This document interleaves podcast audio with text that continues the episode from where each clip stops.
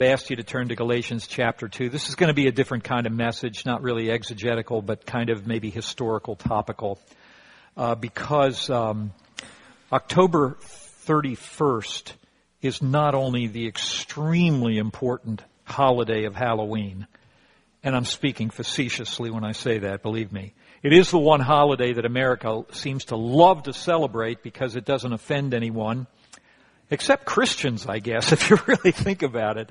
Uh, but actually, there's a better reason to celebrate October the 31st because that is the 500th on the day, October 31st, 500 years to the day when Martin Luther nailed his 95 Theses to the church door at Wittenberg. 500 years to the day. So I'll be thinking about that and uh, you know maybe eating some good candy too. I don't know. I'm not not opposed to the candy part of Halloween. But before we go any further, let's ask the Lord to help us. We need His help. I need His help. Our Heavenly Father, I thank you for this day. This is the day that you have made. We will rejoice and be glad in it. Because here we are in the land of the living having been given the gift of life and the gift of new life in Christ, to witness to you, our wonderful Father, Jesus, Son of God, and Holy Spirit. O oh Lord, strengthen and encourage us. We have gathered together today for the purpose of giving glory and praise to you and being edified. Lord, we need to be built up. We need to be strengthened. We need your help. We need the help of your Spirit today through your word. And so, Lord, as we open the word and as we consider what you have done for our fathers in days past, may we gain strength and a heart of wisdom. In Jesus' name we pray. Amen. Well, as I said, this month uh, marks the 500th anniversary of the Protestant Reformation. Uh, a couple of months ago, um, North America experienced an eclipse of the sun. And for those who were living in parts of our continent where the eclipse was total, I'm told the effect was amazing. Uh, the sky darkened and uh, birds and other animals froze in their tracks. Uh, everyone and everything knew that something was not right. And that something, of course, was the sun. The sun. Something we all take for granted. The sun disappeared from view in the middle of the day. Did it cease to exist? No. But it was covered up. Well, spiritually, that was just the situation in Europe in the early 16th century, that is the early 1500s. The gospel had gone into eclipse. It, it, was there, but it had been so covered over by religious traditions that had built up gradually over the centuries that it could not be seen. The gospel, that good news of forgiveness and salvation through faith in Jesus Christ, His death and resurrection, was blocked so that it could not benefit sinners. Now Jesus, hundreds of years before, had said to the Pharisees, those were the religious leaders in his day, he said to them, For the sake of your traditions, you have made void the Word of God. You've emptied the Word of God of its power through your vain human traditions. You've rendered it of none effect. And about 25 years after Jesus said that, the Apostle Paul was writing to the Christians in Galatia, that is present day Turkey, and we have that in verse 16. I've asked you to open your Bibles there. And Paul writes in just this one verse, he says, We know that a person is not justified by works of the law, but through faith in Jesus Christ. So we also have believed in Jesus in order to be justified by faith in Christ and not by works of the law, because by works of the law, no one will be justified. Now here Paul is contrasting two things. He's contrasting works of the law on the one hand with faith in Jesus Christ on the other. And in the short space of this one verse, he actually says the same thing three times. You can't be justified by the works of the law. It comes through faith in Jesus Christ, not by works of the law, but through faith in Christ. He says it again and again, three times in just one verse. Now, when he says we're not justified by works of the law, works of the law have to do with the basis upon which God accepts us. And the wrong thinking is that on the basis of works of the law, keeping the Ten Commandments, being kind to my neighbor, giving to the poor, reading my Bible, going to church on Sunday, keeping the Sabbath, whatever you want, those works of the law, oh, that's the basis upon which God saves me. No, no, it's not. The basis upon which God accepts us and the basis upon which we enter into life and into heaven is through faith in Jesus Christ. It's not by the works of the law. See, that idea that a person becomes acceptable to God by doing religious works, that undercuts the gospel. And if you build on that kind of a mentality, that kind of an idea, it becomes like the sediment in a pipe that builds up over time so that the water can't get through. Or it's like an eclipse of the sun. It prevents the light and the warmth of the sun from reaching us. Well, the glorious gospel, the glorious gospel of grace had been so covered over by the unbiblical practices and traditions of the Roman Catholic Church at that time that the gospel had gone into eclipse.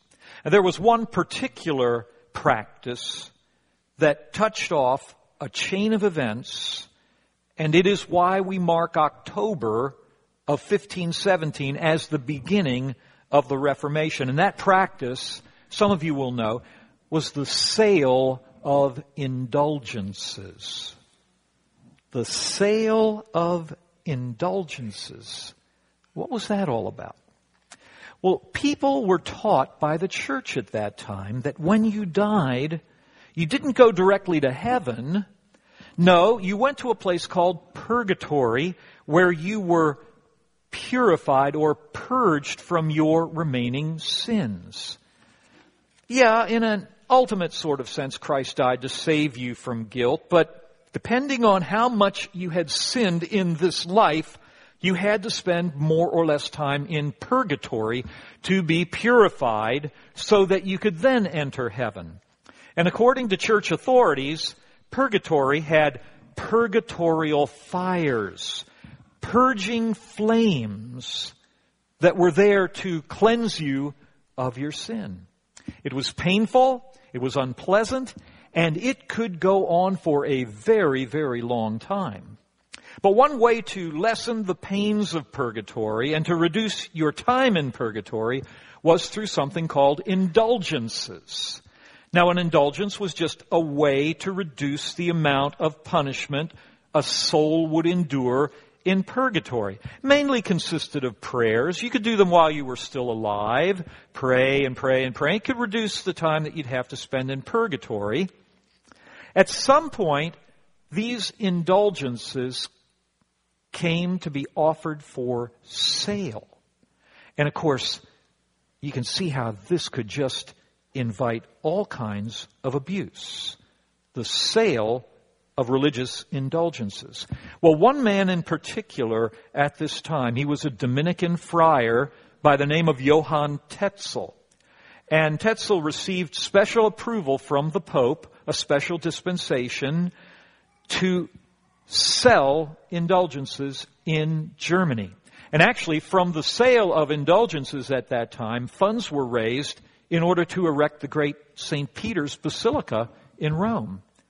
Well, Tetzel was very creative and he was very showmanlike. And he would go around and he would preach sermons and they were meant to encourage people to buy indulgences. And he would paint with fiery colors the pains that souls were enduring right at that very moment in purgatory. And he would speak very passionately about your dead mother who is at this moment suffering. And you could reduce her suffering. You could lessen it by simply buying indulgences. He even had a jingle that went along with his patter. It was as, soul, as soon as the coin in the coffer rings, the soul from purgatory springs. He was the ultimate religious huckster. And he was so crass and so zealous. But there was one man who was so annoyed and so extremely offended by this that he felt he had to do something. And of course, that was a little monk named Martin Luther. Luther felt he had to do something, but he didn't have a Twitter account. And he couldn't post on Facebook. So he did the next best thing, and on October the 31st, 1517, he went up to the door at the cathedral church at Wittenberg, and he nailed there 95 theses. Now, he was a university professor at the time, and these were points for academic debate. Nailing them to the cathedral door was like posting them on the bulletin board of the faculty lounge. It was just the practice. It's what you did when you wanted to initiate a debate. Luther was not an activist looking for a fight. He was an academic looking for a discussion. Furthermore, he wrote these theses in Latin, the language of learning.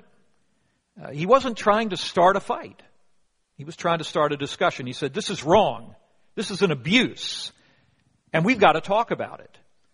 Well, it turned out that that was the match that lit the fire that we now call the Protestant Reformation, although nobody knew that at the time, because other people wrote down his theses, translated them into German. They spread like wildfire. They went, as we would say, viral throughout Germany and beyond.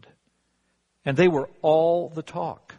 Now, as I said, the presenting issue here was the sale of indulgences, and Luther was contesting the abuse of indulgences. At this time, he wasn't even arguing against indulgences, just against their abuse.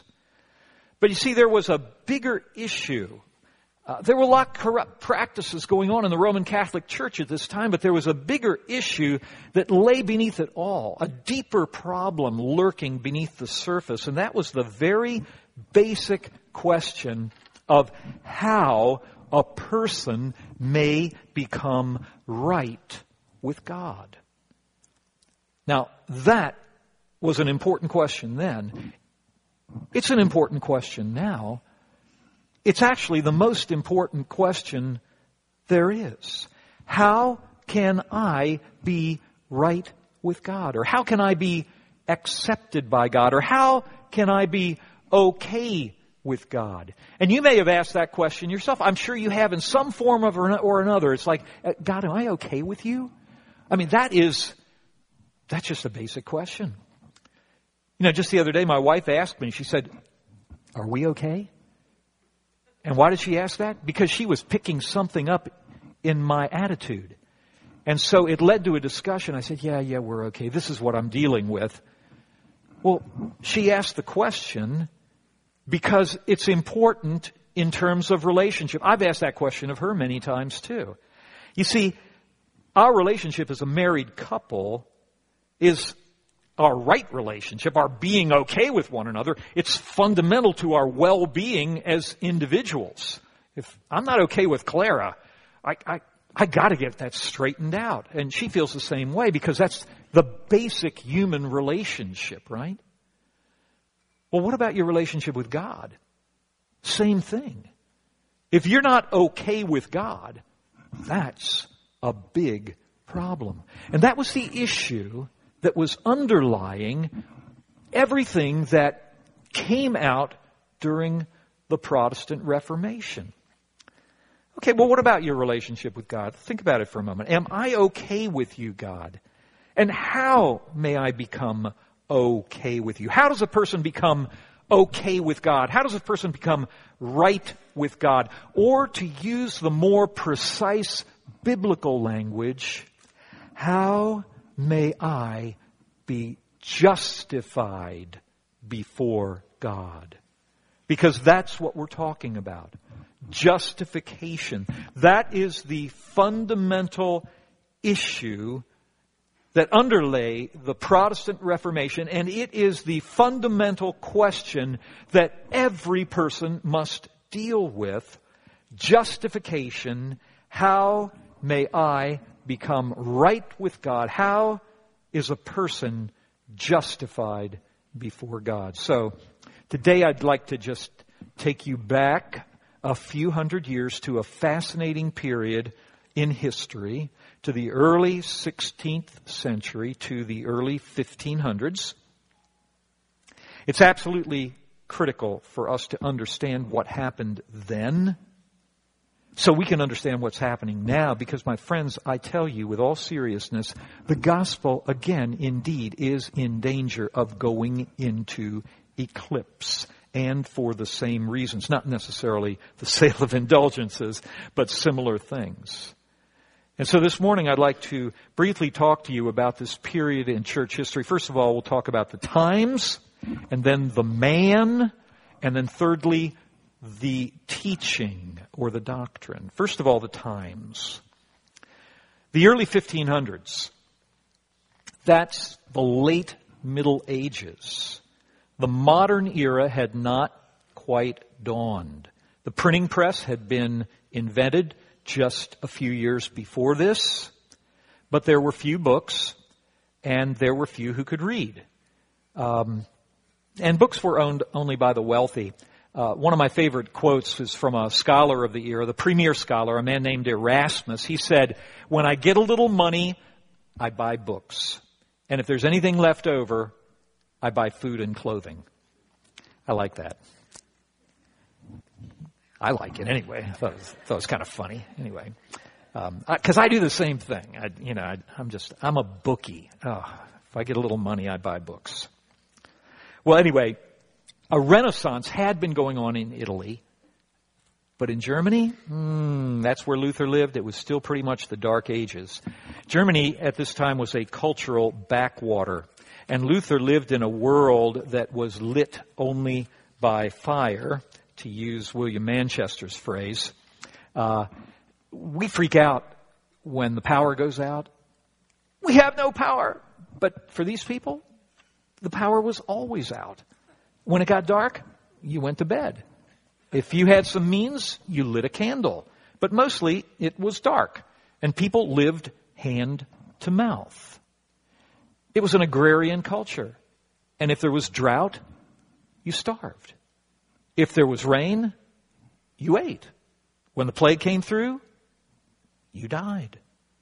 In Hobbes' phrase, life was nasty, brutish, and short. The grim reaper stalked the earth. If you lived into your 50s, you were unusually ancient. Therefore, people were aware of their mortality. They knew they could die at any moment, and so thoughts about God, thoughts about heaven, thoughts about hell were constantly before them. They had, therefore, an eternal perspective. They were forced to have an eternal perspective. It's different for us. We can fool ourselves into thinking we're going to live forever. We don't think about death at all. But not with these people at this particular time. Okay, that's a little bit about the time. Well, what about the man? Of course, the name that we associate most with the Protestant Reformation is Martin Luther. To be distinguished, by the way, from Martin Luther King Jr., uh, one was just recent in history, the other's 500 years ago. One was black, one was white, one was American, one was German. Two totally different people. As a matter of fact, I think Martin Luther King Jr. got his name from Martin Luther. What do you think? The reason for that is because Luther was a great man. Luther was a great man. But physically speaking, he wasn't great. He was short. Sturdy, but short. He was from a peasant family, although over time his father became a man of some means. But Luther himself was exceptionally intelligent, a very hard worker. He had little trouble succeeding as a student. His father set him in a course of study where he could become a lawyer because that was the most profitable way to leverage his abilities and the best way to provide for Hans and his wife in their old age. Uh, so Martin Luther was a sharp guy. He was going well in his studies. He earned BA and MA degrees by the time he was 22. But a couple of things happened around that time that rocked his world. Uh, first thing happened was a very close friend of his died.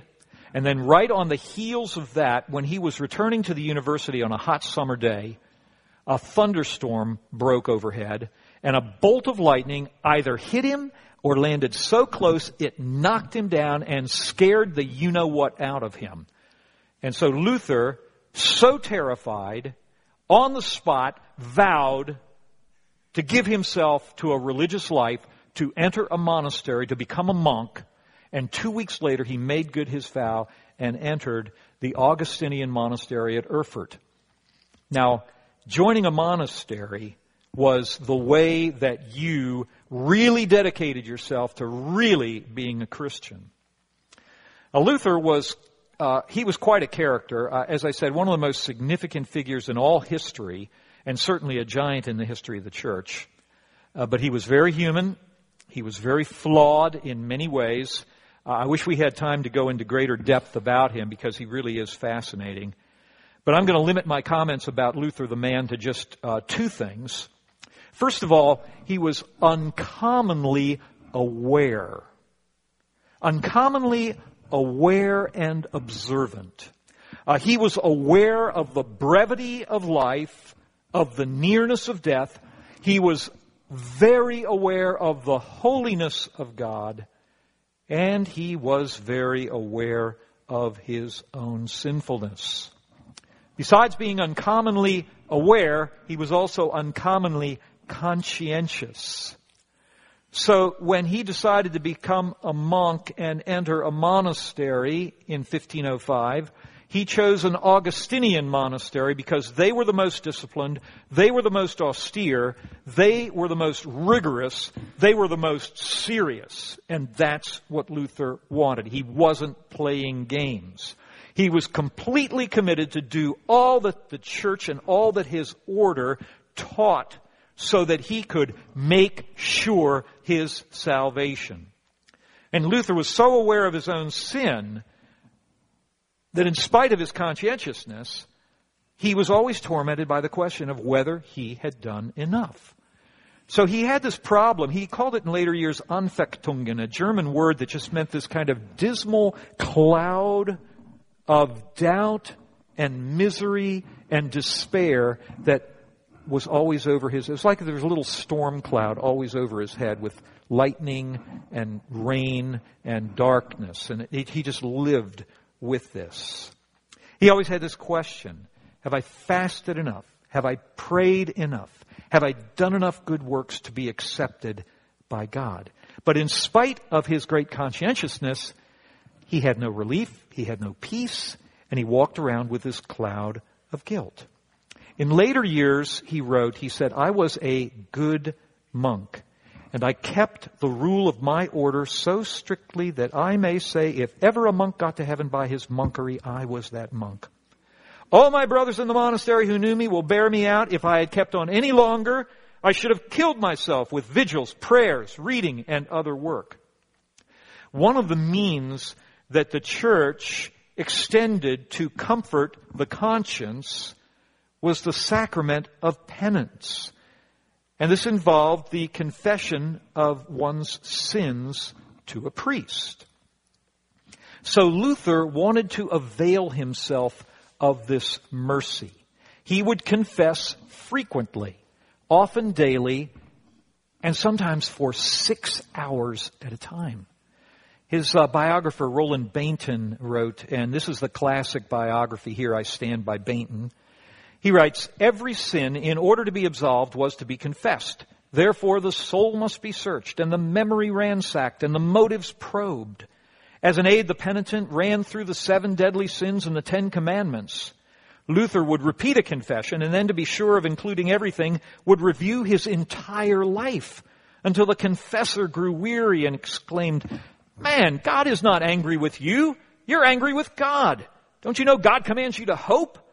Look here, he said. If you expect Christ to, to forgive you, come in here with something to forgive. Murder, blasphemy, adultery, instead of all these peccadillos, these little sins. So you can see Luther was conscientious. He was aware and he soldiered on somehow in turmoil like this year after year. But he did learn something through all of this. He learned that the problem he had was greater than any individual sin he may have committed. He realized and came to realize that he himself was the problem, that he himself as an entire man was in need of forgiveness, not just a sin here or there. And then in 1511, a few years later, Luther's mentor at the monastery stunned him by suggesting that he should prepare himself for the ministry of preaching. Now, Luther was amazed at this suggestion. He thought himself to be entirely unfit to do anything so serious. But he took up the challenge and he did it. And it proved to be very significant for him because it meant that he would have to study the Bible. Imagine that. Well, up until this point, Luther knew next to nothing about the Bible. He hadn't even seen a Bible until he was 20 years old, and that was the big one that was chained to the lectern in the cathedral. He didn't know anything about the Bible. You know, I can relate to this. I, I never knew anything about the Bible until someone gave me one on my 21st birthday. I didn't know anything about the Bible, and yet I said I was interested in knowing about God. But God tells us about Himself in the Bible. And people today say, oh, I want to know about God, of course. Well, He's told us about Himself in the Bible, but you know, that's the last place people look. Isn't that crazy? But Luther, in order to get a degree in theology, to be able to preach, had to study the Bible. And with his characteristic conscientiousness, he studied diligently and received a degree in theology. And then in 1513, he began preaching from the Psalms, 1515, the book of Romans, and 1517, the book of Galatians. Very significant. And I can tell you from personal experience, when you are charged to preach and teach the Bible to others, you will encounter God in a profound way. And the effect of all of this, this study and this preaching, was to bring Luther face to face with the holy God he so feared and whose judgment he so dreaded. But it was out of his study of Scripture that Luther made his greatest discovery. D. James Kennedy describes it like this What is it that Luther discovered? What is the essence of Protestantism, of Christianity? What is it that makes Christianity different from every other religion on the face of the earth? What is it that Luther discovered, and of course that Christ and the apostles brought to light through the gospel? It is this, that righteousness, that is justification, is not man's gift to God. It is God's gift to man. Righteousness is not man's gift to God. See God? See all I've done? Will you not accept me? No, no, no. You've got it backwards. Righteousness, justification is God's gift to man. It cannot be any other way. Luther discovered or uncovered a gospel that had been covered over by religious tradition and he found the message of the apostles, the good news of Jesus Christ, and he found it in the Bible. He somehow got behind the moon and discovered the sun.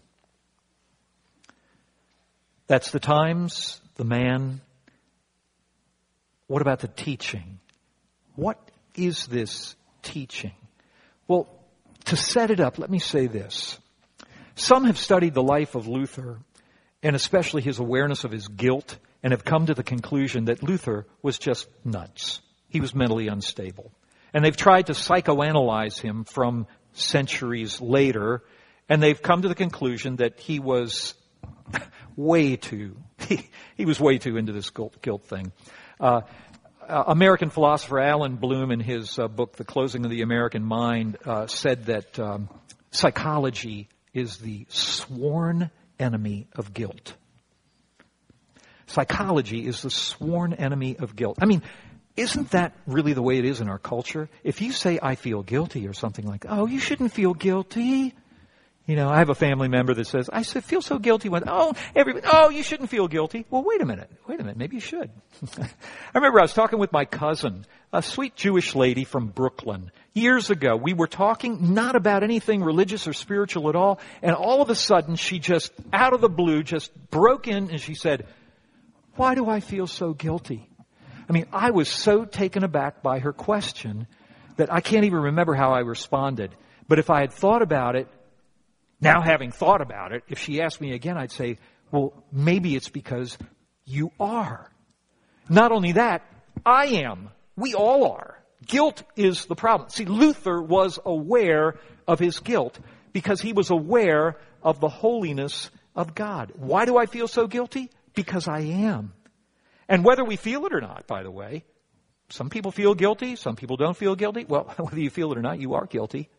We're all guilty. We've all sinned, all of us, and fallen short of the glory of God. Romans 3.23. For all have sinned and fall short of the glory of God. Well, the teaching associated with the Reformation and with Luther, which is called justification, deals with the problem of guilt. Justification by grace alone, through faith alone, in Christ alone, that is the doctrine that we associate with the Protestant Reformation and with Luther. By grace alone means that God did not have to do this. But He did it. He was not obligated to.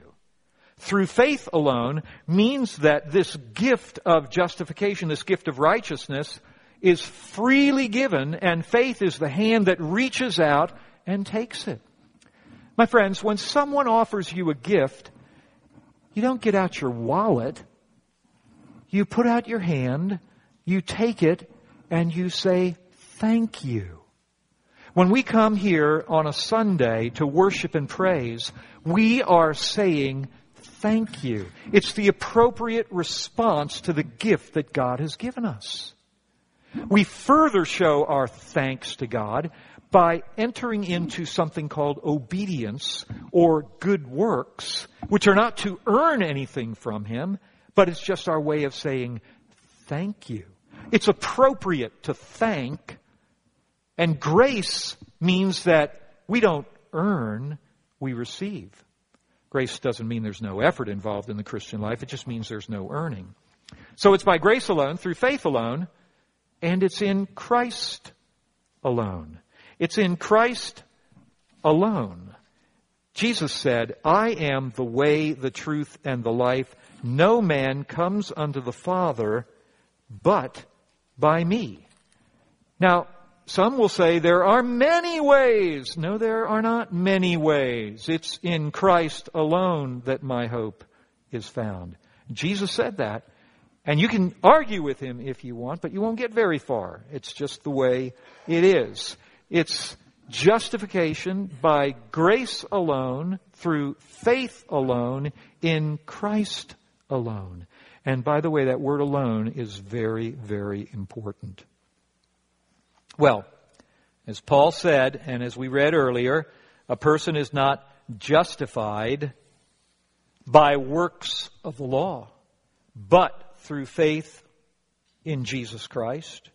So we also have believed in Christ Jesus in order to be justified by faith in Christ and not by works of the law, because by works of the law, no one will be justified. Once again, I point out to you that in one verse of Scripture, Paul says the same thing three times. Luther had to study this, Luther had to preach this, and Luther knew this was the answer. It's so significant, it's so important. Here's how it works. How may a person become right with God? The answer? By believing in Jesus. That means having faith in Jesus. That, of course, means believing in his life, his death, and his resurrection, his person and his work. But that sounds so simple. Well, it is simple. It's not complicated. It's so simple a child can believe. Those of you in here that are young today, you can believe it that Christ died for your sins. Christ died for my sins. Christ rose from the dead. Very simple. But that doesn't mean it's cheap. No, it's not cheap. As a matter of fact, the cost was astronomical. It cost the Father his Son. God loved the world so much that he gave his Son, that whoever believes in him should not perish, but have everlasting life. So it cost the Father astronomical. It cost the Son. It cost him his life. He had to die an agonizing death on the cross, and he had not done anything wrong. He, he died, you see, for our sins. He died in our place as our substitute. He died the death and endured the punishment that I deserved, that you deserved. He was wounded for our transgressions. He was bruised for our iniquities. He was our substitute. So it cost him greatly. And this is what we call the gospel. The good news that Christ died on the cross for our sins and that Christ rose from the dead for our justification, Romans 4:25. So the good news is that when we believe this simple message, when we just believe this simple message, when we reach out and take it by faith, we are justified before God. And that means that we are declared by God to be right in His sight. We are okay with Him. We are right with Him. We are accepted by him. This simple and profound truth that Luther rediscovered, the just shall live by faith, turned out to be the very foundation of the Protestant Reformation. It's why we're not Roman Catholics here today saying the Mass in Latin. Because Luther found this very simple. No, no, no, no. It's not my gift to God of my good works. It's God's gift to me. A gift in His Son. Now how does this doctrine of justification, this teaching, how does it fit in with the gospel? How does it relate to it? Well, justification by grace alone, through faith alone, in Christ alone, protects the gospel. It protects the gospel. Well, what do I mean by that? You see, we are so inclined by nature to want to justify ourselves by the things that we do, how religious we are, how much we pray, how much we read the Bible, serve others.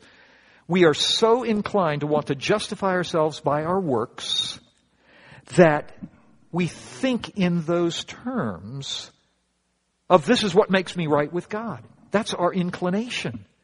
And there's nothing wrong with doing those things. We ought to do them but they are getting the cart before the horse. When we make those things the basis of our acceptance, the ground of our justification, we undercut the gospel. And it's basically like this. We try to smuggle our good works into the gospel, and then we go to God and say, Look, God, at the wonderful things I've done. Please accept me. And He says, Was not the sacrifice of my Son sufficient? Do you despise the blood of the Son of God to the extent that you think you have got to somehow add to it to make yourself acceptable? That, my friends, is an insult.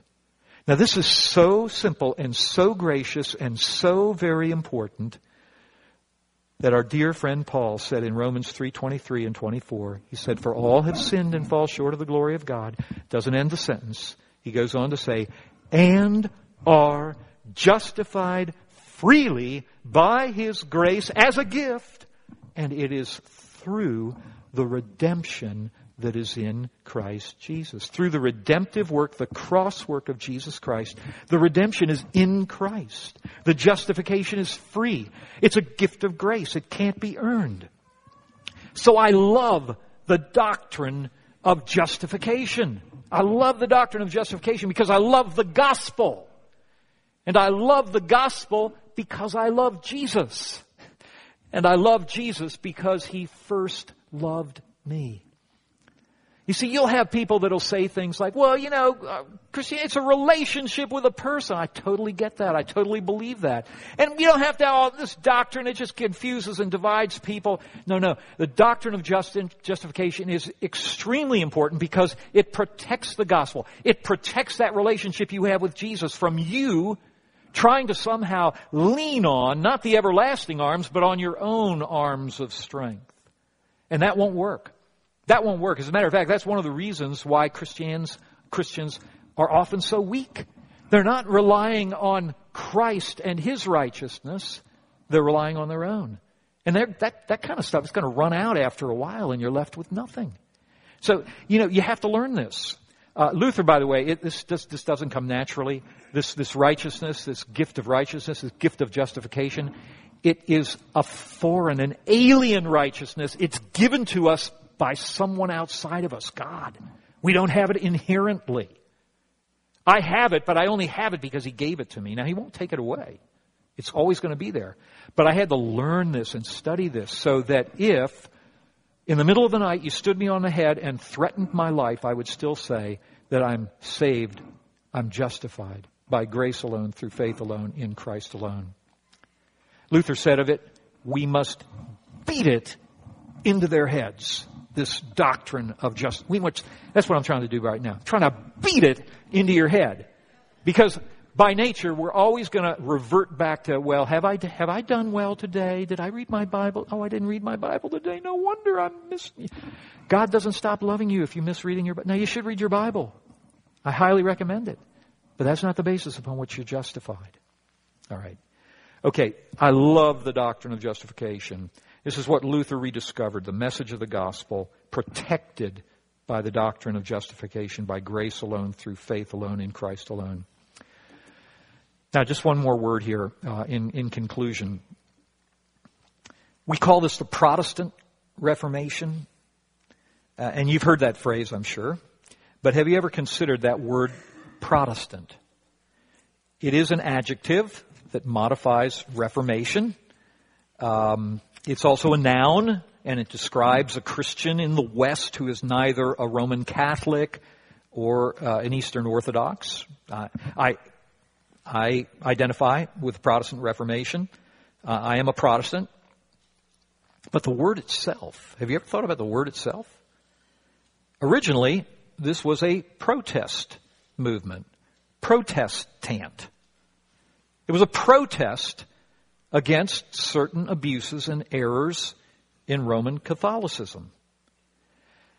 It seems today that everybody is protesting something. Everybody's a victim and everybody's protesting. Now, I am not against protesting. It's built into the Bill of Rights, and I'm glad it is, and there's a place for it. But as an old man, I want to tell you, I get a little weary of all the protests, and I want to make it clear today I'm not angry. I'm not protesting anything. I'm recommending I'm advocating. I'm proclaiming. I'm preaching the gospel of grace. It's a good thing. I'm happy. I'm a happy old bald guy. My next stop is heaven. And on the way there, I intend to do as much good as I can. And this is a word of reconciliation. I'm speaking to you as an ambassador of Christ. I'm urging you, if you're not already, to be reconciled to God. Because He's taken the first step towards you already by sending His Son to die in your place. Yes, God is holy and sin must be reckoned with, but He reckoned with it in His Son. And God is also love and He loved you so much that He sent His Son to die for you. In Christ, God was reconciling the world unto Himself, not counting our trespasses against us. So today, my friends, if you hear His voice, believe the gospel, be reconciled to God, you will never regret it. And for those of you here who are Christians, I want to recommend to you, Study and learn the doctrine of justification by grace alone, through faith alone, in Christ alone. It will give stability to your soul like nothing else. Because there are times and I know your church is going through one right, right now where there's, there's struggles, there can be instability. What this church needs is men and women who are so sure that God has saved them through the death of Jesus Christ and will never be moved by that. And from that position of strength and courage and confidence in what He's done, we can relate in love to one another. Amen. Let us love one another. We can love one another if we know we're loved by God, and we can know we're loved by God if we believe the gospel, and if we don't try to smuggle in our good works to make us acceptable to Him, but simply rely on the shed blood of Jesus Christ. Justification will have a stabilizing effect on the Christian church, on every individual Christian. So allow me again, my friends, to beat it into your heads. I've tried to beat it into my head. You are justified by, say it with me, grace alone, through faith alone, in Christ alone. Let's pray. Amen. Amen. In Christ alone my hope is found. He is my light, my strength, my song. Heavenly Father, since this is the wonderful truth that protects the gospel, the wonderful love that you've shown for us in sending your son to die for our sins. I pray that all of my friends here at Living Hope Church in Frederick will trust in you with all of their hearts, accept, receive, be strengthened and stabilized by the wonderful acceptance that you have offered us in the gospel of Jesus Christ. For your glory, Lord, let this church shine forth with the light of the gospel. In Jesus' name, amen.